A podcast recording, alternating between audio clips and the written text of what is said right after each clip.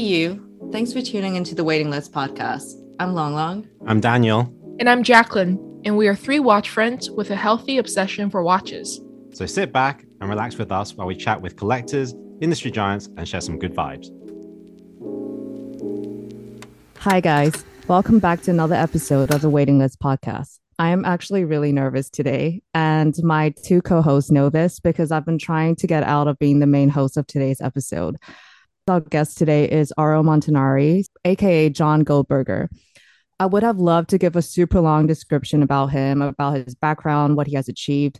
But if you don't already know him, I don't even know why you're listening to this podcast. So let's just get started.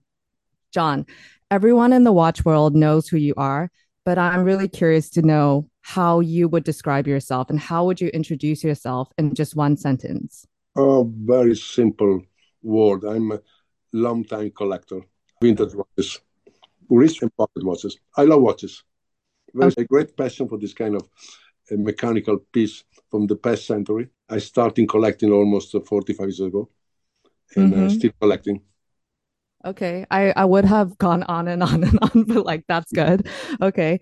And people always ask you for tips on collecting. And you're obviously most famously quoted for saying things like buy what you love and also what you can afford. Yeah. But my personal question is when is it the best time to actually downsize and to start to curate and have like a very small and like quote unquote small collection with more significant pieces and still have a common theme? For me, uh, five simple rules for a collector buy what you like don't follow the, the other people thinking out of the box and mm-hmm. try to buy good example with the great quality rarity and good provenance and uh, mm-hmm. uh, the last one is buy the seller don't buy the watch you have to build a good a good relation with the, your seller. Okay, so I mean, we we have obviously interviewed so many people who say this, yeah. like buy the seller, buy the seller. But can you break it down for us? Like, at what point of the conversation do you actually understand? Okay, I trust the seller. I can buy from the seller. Yeah, right. Like, what are you asking? What do you need to know? No, with the seller, you build a, a relation it is very important to know the provenance of the watch, the story of the watch. Don't care about the price. And it's very important the provenance, the story of the, the watch during his life. It's not easy, but you know, mm-hmm. many watches came from the auction, from other dealer, from other collector. It's very important to build a journey of the watch. Yeah. Okay, Dan. I've got a, a, couple of questions on the two things that you said. One was yeah. rarity and obviously the provenance. First yeah. of all, like many of and the, the watches, quality. Yeah, quality. Well, one of the, you know, you collected watches very early, right? And yeah. the like, where was the information to tell you that there was uh, only very few pieces, right? How did you even get that information? In the past, was very difficult because no web, no internet, no books, few museum and it was very difficult to reach the right information. Right now, in the last 10 years, you can have a lot of information from the web, from the collector, from the auction catalogs. Uh, you can build a story about watches. Mm-hmm. Okay. And then my second question think, is uh, and also I think the best collection were built in the last 20 years. Ah, interesting. Every people imagine that oh, it was easy to buy in the 80, in the 70 with mm. a very cheap price, but it's no, not true because the quality was, was very important in the Haiti. Lately, the quality and the provenance is very important. Okay, so one thing I also want to ask about is when you said like buy the seller. Yeah. Are you like now? It's watch collecting is global. You know, so watch collecting is in uh, Japan, it's in China, it's yeah. Hong Kong but there yeah. you also have the barrier of language, you know, mm-hmm. so it's been a lot harder to build that relationship. Yeah. Everybody's right? speaking English and you can have a good connection with the people with the Zoom, uh, with the photo by internet, and uh, you can build a relation with the with the dealer. Okay. Because yeah. for me, the arena of uh, vintage watch collecting is very small arena. There is a table. Around the table, there is the collector, the auctioneer, auction house, the dealer. Mm. And the table there are watches and money. And you trade with this kind of people.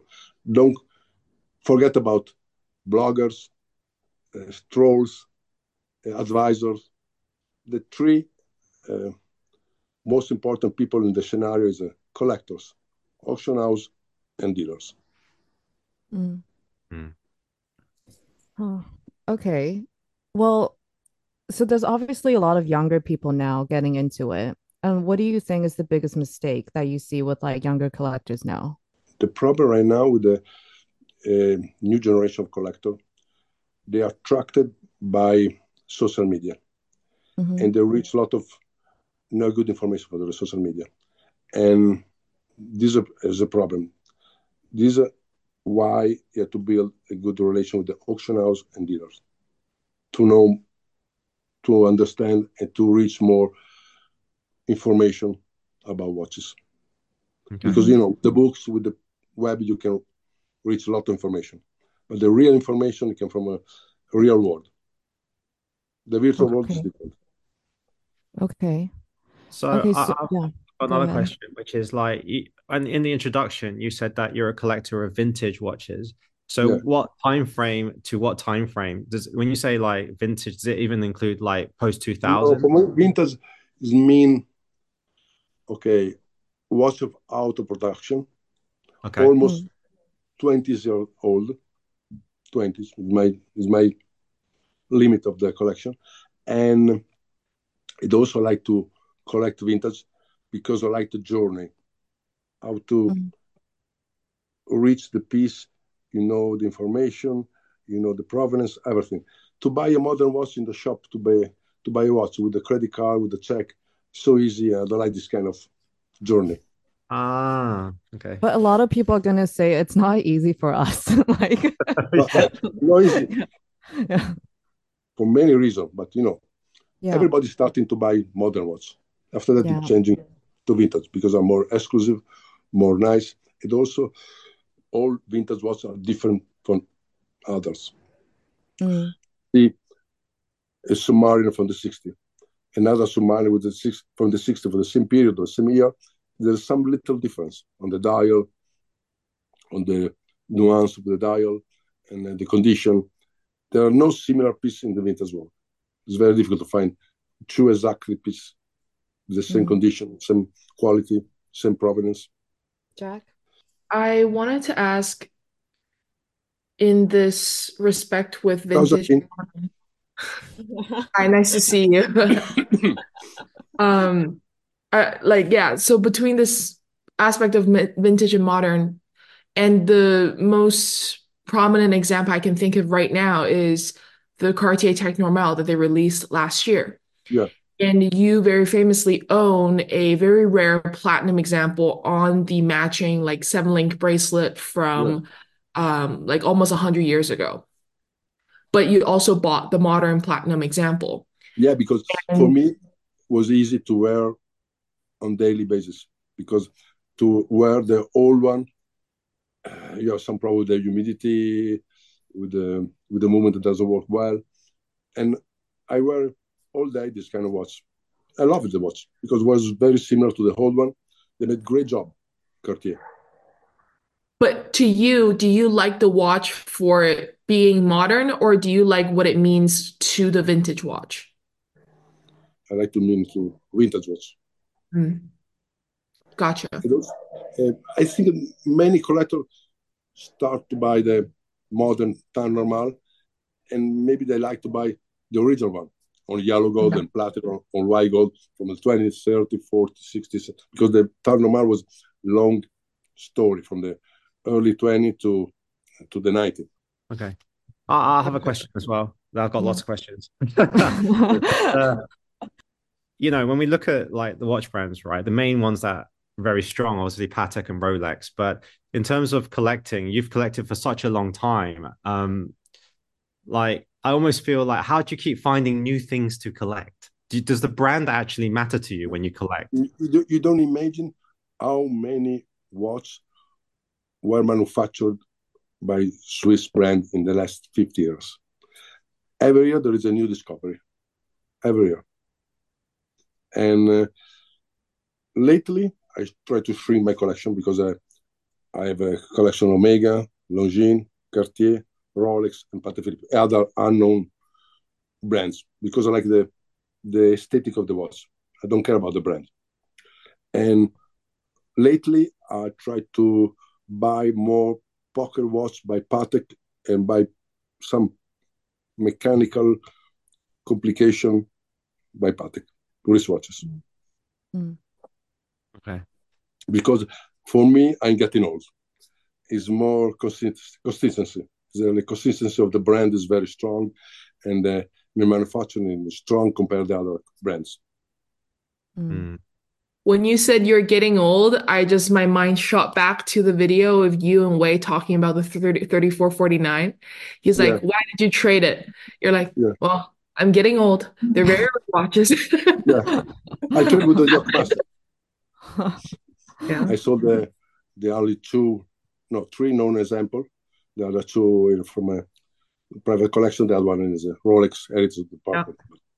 Yeah. yeah. But for me, lately I saw many my Rolex Paul Newman, for example, because the price was so crazy. Compare a good Patek with perpetual or chronograph complication.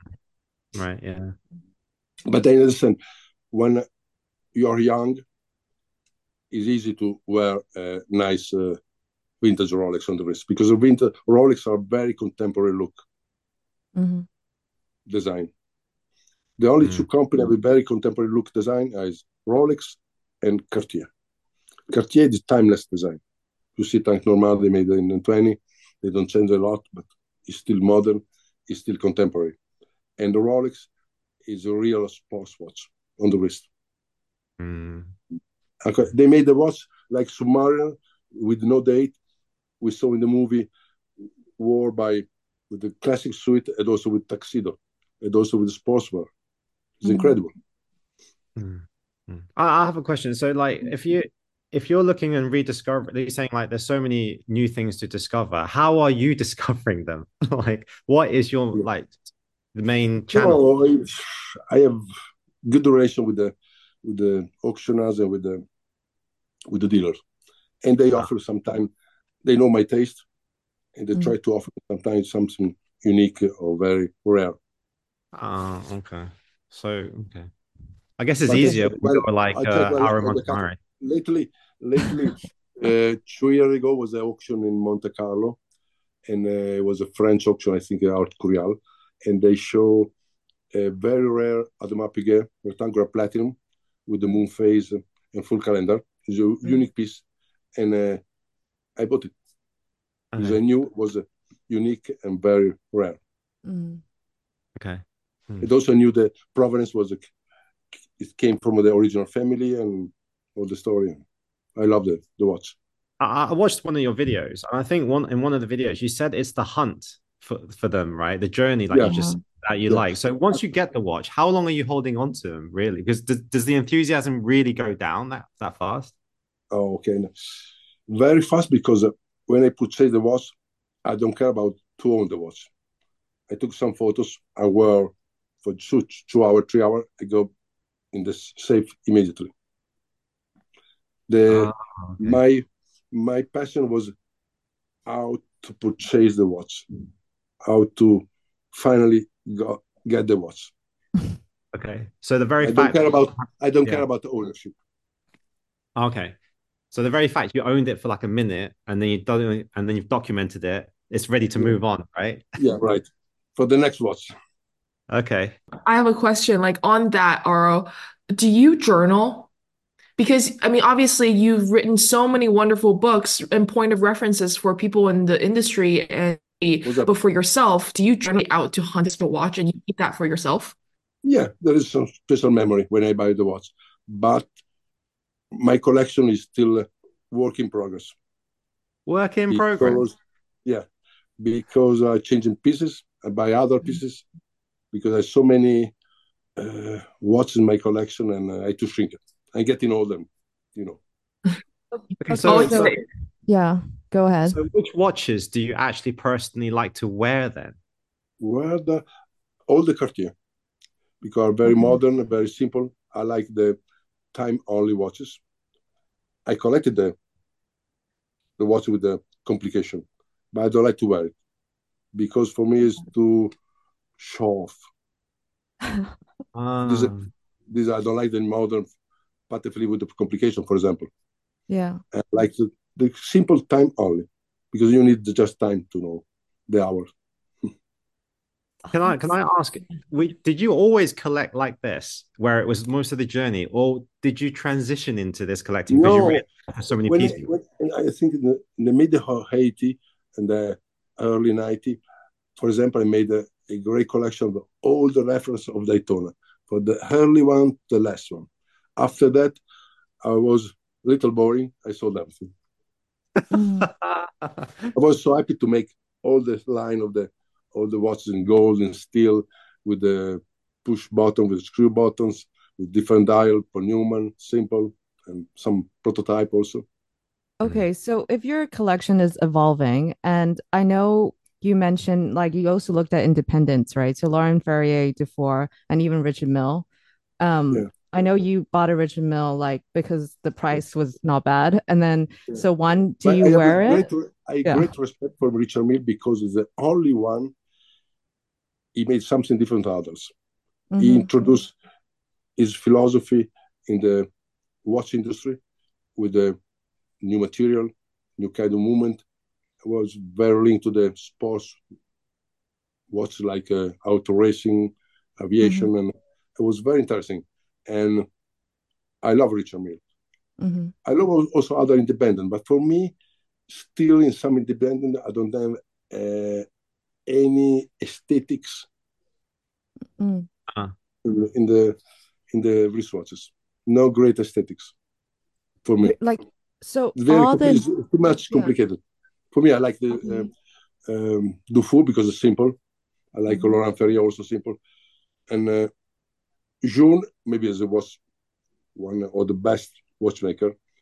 It's great watches, but a little complicated the design of the watch. Uh, my, I know what you mean. You say I, I, probably a little bit fussy, right? The dial. Yeah, yeah, yeah, yeah. yeah. But it's great watches, sir. Really means okay. uh, is tourbillon. Is also the introduced the Centigraphe was a very yeah. innovative watch with the aluminum case, with a new material, with a incredible movement, with a nice start stop pushing button, and uh, but still I'm a very classic. I still still the classic style. For example, okay. yeah. I don't like the new uh, Patek complication because the static of the dial is no symmetric like in the past. You know, yeah. the counter is below the center. Yeah. Yeah. Uh, the moon phase opening is no great, and the signature is too big. The window is wrong compared to the old one. Okay, so if you like simple, yeah, you see the, the yeah. movement of patterns are great. Yeah, but I mean, I know you love your Calatrava and everything. So what was the intention to like collect world time then? The world time, I like the world time. Okay, so that's a separate category. Okay. the old one. Okay. Because there yeah, no lot of push button, especially the small one, the early one, with the yeah.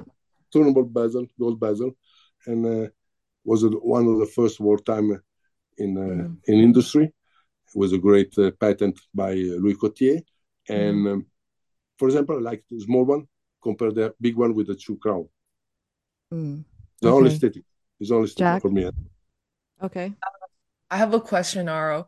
So, in your collecting journey, what role does Francesca play? Because it's something that I was wondering that night when, you know, we all had dinner together and she i mean you were we, you guys obviously were with friends and old longtime friends but i didn't see her at this show she's she was probably on the beach and yeah. you guys are no, probably no, traveling he around the world for watches the first day he came with the first day oh, she that, came the first day. I, I, I found the watch uh, through with the help of the Davide Parmigiani. He found in a very nice apple with a bracelet made for Numa Marcus. That's and so uh, cool. I make a gift for her. That's it. She loves yeah. Cartier. She, right now, I'm wearing a Cartier I bought for her. Is a okay, yeah. It's a t- platinum tank R&D with the bracelet and with the red numerals, made in '79. That's so cool. So is there oh, like a is she allowed almost, to almost unique pieces? So is she allowed to go into your collection and take whatever she wants anytime? No way. No, no. my my co- collection is very personal. Also, my father, my mother Yeah. never entered my safe. Okay. Um, so my next question actually came from one of our previous guests, Ronnie Medvani. Yeah. He said that, you know, he well, he calls you the godfather to many collectors, and he feels like a lot of the brands are getting really arrogant. And what is your advice to the brands? No, for me, I have a good relation with the brands, and uh, I, I'm not a big buy. I'm not big. bu- I'm not big buyer of the modern watches. I good relation with the Cartier, with the Rolex, with Patek people, uh, Omega especially, and uh, I don't care because um. I don't make any strange request to the brands. If the watch is not available, the watch is not available, it's not available. I don't push Okay. them. Please give me the new Daytona. Please give me the new Mm, uh, Patek, uh, this Nautilus. No, no, no, no way. okay. Okay. Um, my next question is Grand Seiko and Seiko has been a controversial topic on this podcast. And I know that you own a VFA and Yeah. you're also like on the hunt for some Grand Seikos from the 60s and from the 70s. Yeah. But what is it about the brand that fascinates you? Okay, because I'm I'm very passionate about the simple design. Okay. We call in Europe we call Bauhaus design, like the old Calatrava, very simple. Mhm. And Seiko make a, a great watch by design. You see the the finishing of the dial, the finish of the hands, the index, and also the movement are great. It also have a big respect for the Japanese technology. Mm, and uh, it's incredible the Seiko maybe is more popular around the world for quartz watches. I made great mechanical watch for the beginning, from the first model they launched in the, in the 60s. mhm, I have also big respect for the Casio. G-Shock for me is a great watch mm, mm. by design, by utility, by everything. Okay. We we had a, a, a guest on previously, right, that mentioned a piece called the Imperial VFA. Have you ever? This one? Puyi watch? The Puyi not, not, not, not, not the Imperial. Oh. yeah. yeah. The Puyi watch is here. Yeah. Auro gave me this morning. Oh, really? This morning? Yeah, yeah, yeah. Because, Okay. uh, for me, it was the most interesting concept watch I saw in Hong Kong later in Yeah. the in That's in, uh, so in October. funny. Yeah, yeah, with the with the logo Yeah. on the back.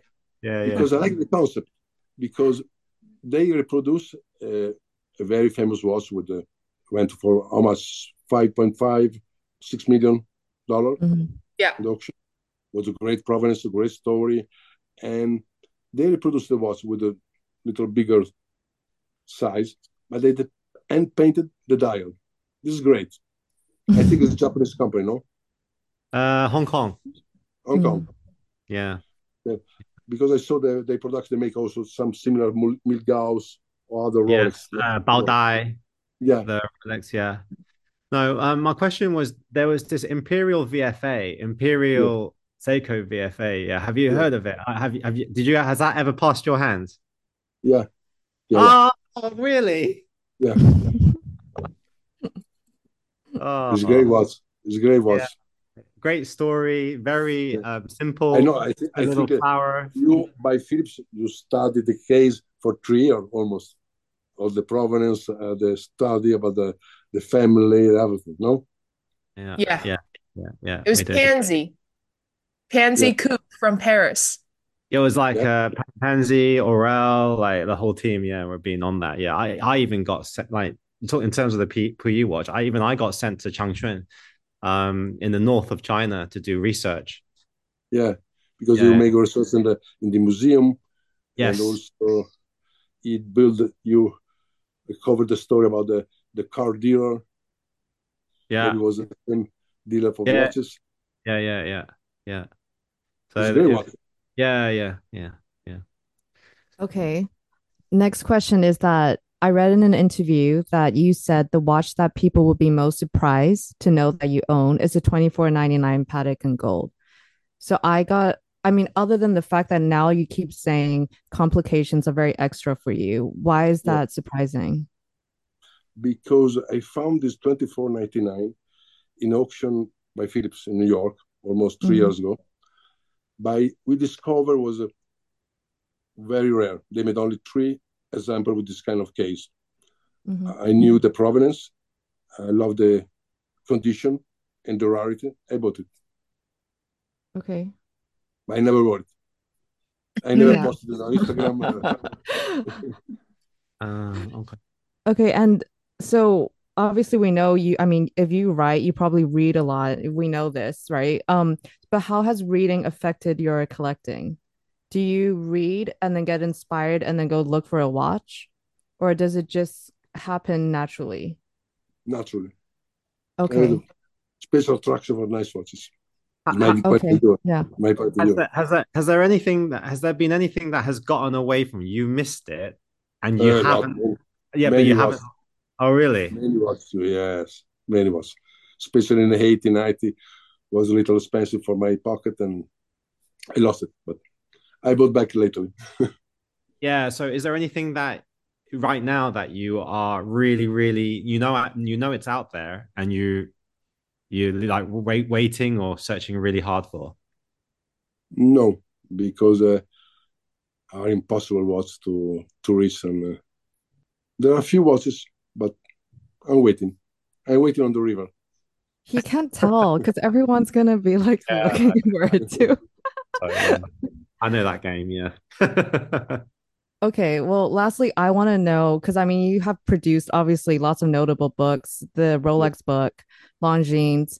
Can you just tell me the process of how what goes first? Do you photograph yeah, the watches? Very simple because yeah. I tried to make a book for collectors because I okay. knew the collector needs some information about case, movement, and I try to take photos myself, all the watches, open in the all the size side, by back, by movement, the crew, everything. For for, for Longines, I opened the watches. The Longines Museum helped me to confirm the provenance, the manufacturing year, the reference, and I try to give information to collector about the hallmarks, the case maker, and, and the dial maker also. Mm. Okay. And how long does it take usually to produce a book? Uh, the Longines was almost uh, four years. Rolex were very, was very fast because I already took photos from uh, uh, the best collection in the world.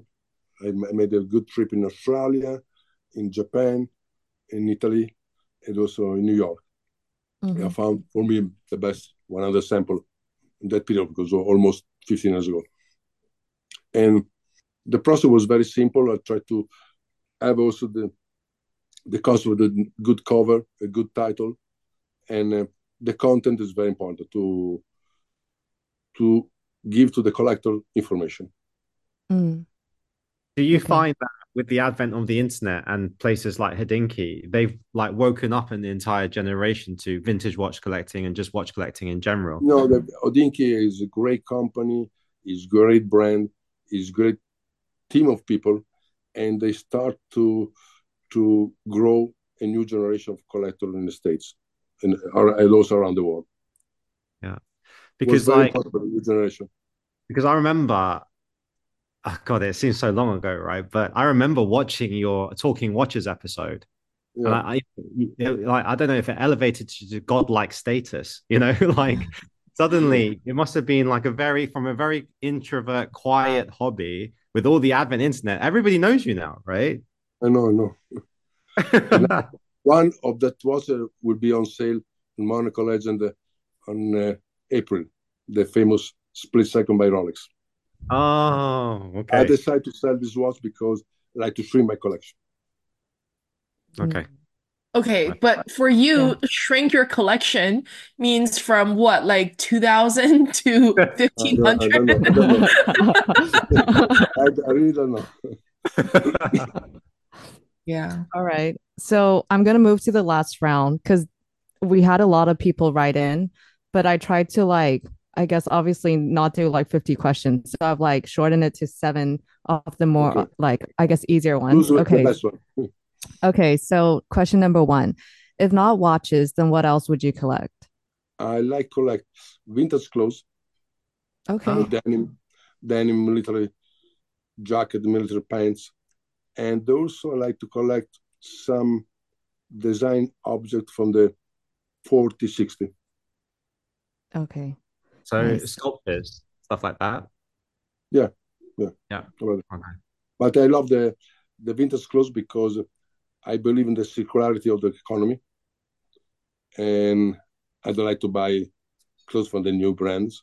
And uh, still, in the past, the people make great stuff, like watches, like That's clothes, true. like shoes, bags. Yeah. Okay. Okay. Are there other collectors that you admire? Me? Do you have friends that you think are great collectors? Yeah, yeah, sure. I have many friends, but I know I don't have a good relation with the collector because, uh, uh, and, okay, I knew almost ten great collectors around the world, mm-hmm. but their ego is very big. Yeah. For me, I don't like the competition with the collectors. Mm. I like to be humble, humble and very quiet. And all the collectors they they think they have the best watch in the world. Yeah. Mm-hmm. okay, so other than in the watch world, outside of the watch world, who inspires you? Oh um, no, my inspiration was my father. He, okay. gave me the first advice to collect watches when I was uh, eight years old, and maybe was a lady collector in Milano.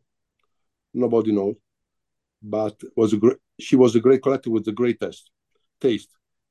Uh, he built a collection with the help of Davide Parmigiani, with incredible taste from clocks, Breguet, Cartier, to Patek with complication, great Cartier, great Vacheron, and great Rolex. Unfortunately, the lady passed away, all the watches are went to the auction in the last 20 years. Mm. Okay. What is your daily routine? So what do you do every day? Um, I wake up early around 7, 7.30, take my coffee with mocha and I go to to my office uh, in my family business uh, company. is a IT technology company, is involved in the telecommunication and uh, other very strange things. And I pass almost six hours, eight hours in the office. I back mm-hmm. home. Uh, I take my best. I go around the my small city to see friends to have a drink, and uh, I go early at bed. Around 11, 10 p.m. I'm already in the, my bed. Okay. Your favorite modern day Cartier? I think I know because you're wearing you wear it, right? Modern mm. Cartier, modern the last collection. Uh, okay, the Tank Normale is great What Also, I don't know if it's still manufactured the Tonneau. Okay. Love Tonneau. And also, I love the, they made good lines of the replica of the Cartier mm. Crash, but the London edition. The London edition is very similar to the original one compared to the Paris edition of the 90 was smaller maybe it was more for woman or lady size of wrist. And but the less crash by London is great watch. I don't like a lot of the Swiss made on the dial, and uh, but they, they make good watch. Okay, I actually want to add my own questions because I suddenly thought about yeah because everybody now is doing a special order f- from Cartier. Do no, you not no. think it's getting too much already? That it's not even yeah, special for anymore? Me, too much inflation, inflationated because uh, I saw very strange, especially with a strange color. It's yeah. not my kind of taste. I already made special edition almost 20 years ago in Paris boutique. they made very simple watch with the blue Roman numerals, blue dial, nothing special. And mm. but the new special custom made dials, I, I, don't like a lot. But they, they mm. like the the customer like it. I don't care. Mm. Okay. Dan, you want to add your question? Hour and a half, yeah. So it might seem an unfair question. I don't know if you can answer this, but if you were to just pick one Rolex, vintage Rolex, oh, yeah, which, which one would it? For yeah, me, one vintage Patek. I tell you for every brand, my special. Yeah, yeah, please. Okay, for Rolex, the stainless steel Oyster moon phase with the full calendar. I uh, love it as well. For Patek, a classic 1518, the best watch manufactured from the Swiss industry. And for Cartier, the Tank Cintrée. For Longines, a, a classic chronograph with a screw back and round push button from the 40. Uh, from Omega, a very simple early Speedmaster, like 2915 reference. Yeah. Early one. And uh, I got one more brand, Movado. Ah, Movado, if you are lucky, there are very nice chronograph around the, the world, but it's very difficult to find because I remember in the 90s, Movado was very popular, it was very expensive. But I've, uh, for me, uh, I love my Movado Polyplan. It's curved Movado made in the 17, almost yeah. more than one century ago, and white gold with a crown at 12 and Breguet numerals. I like this watch because it was very innovative for that period. Yeah, I've, I've been looking for the Movado Polygraph. You yeah. know the yeah, I, I can't I just can't seem to find any. Like no, yeah. it's so difficult. But yeah. Movado was a great company. It was a great company because they right. made home caliber. Yes. In-house movement. Good case, maybe the same case maker of Patek. Good dial. It's a great company. Yeah. After. Longines Omega, there is a Movado. Oh, so you rate them very highly. Okay. Yeah.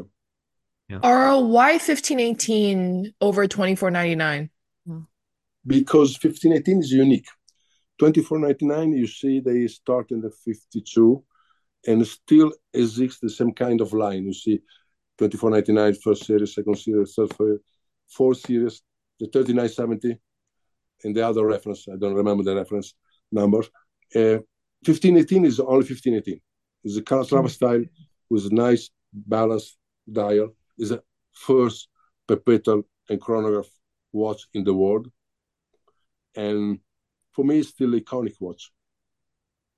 Mm. Mm. Okay. okay. Last question's kind yeah, of hard. 2499 is more sporty watch, but uh, 1518 is more unique. Mm. Okay. So I never, I don't think I'll ever be able they to get manufactured the watch during the World War II, from the yeah. 42 to 52. In 10 years, they made, I don't know how many pieces, but in steel, yeah. yellow, pink, and somebody say one example in platinum. I don't know, nobody knows. Okay. Yeah. Okay. Okay, so last question is we know you travel a lot. Yeah. Your favorite city? Okay, my favorite city is a city with the energy. Okay. And uh, New York, Roma, and Naples, and Hong Kong. Okay. Because in that city you can find clean place, dirty mm-hmm. place, mm-hmm. a mm-hmm. lot of variety of the culture, and uh, great uh, culture about about food. Mm. And uh, the people are friendly, and uh, I like this kind of fourth city. New okay. York, Rome, Naples, and Hong Kong. Okay. Mm. Cool. So welcome to Shanghai yeah, one yeah. day. No, I'm like, welcome to Hong Kong. We're all like trying to get him to come. Shanghai. Have you been to Shanghai? Who? Shanghai. Yeah, Shanghai. But Shanghai is great city with a big river, uh, especially the Bund uh, quarter is nice, but you know the all part of the city is rebuilt. Yeah, yeah, yeah. Little fake. Yeah, yeah, I, you're right. I like the French area.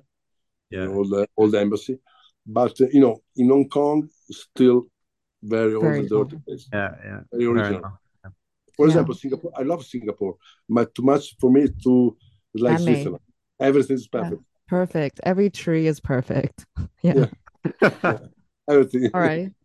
So that ends our interview, John. Thank you so much for coming on, and I hope you enjoyed it. Yeah, thank you for your time. Thank you so much, and uh, see you soon. See you in Hong Kong. Yes, yeah, see you see in you Hong soon. Kong. Not okay, in Shanghai, in Hong Kong. I'll come down for the preview. I'll be there. Okay, sure. Yeah. Okay. As usual, guys, you can find Jacqueline, Dan, and myself on the Waiting List Podcast IG page. If you don't already follow John, again, like why are you listening to this podcast? Seriously.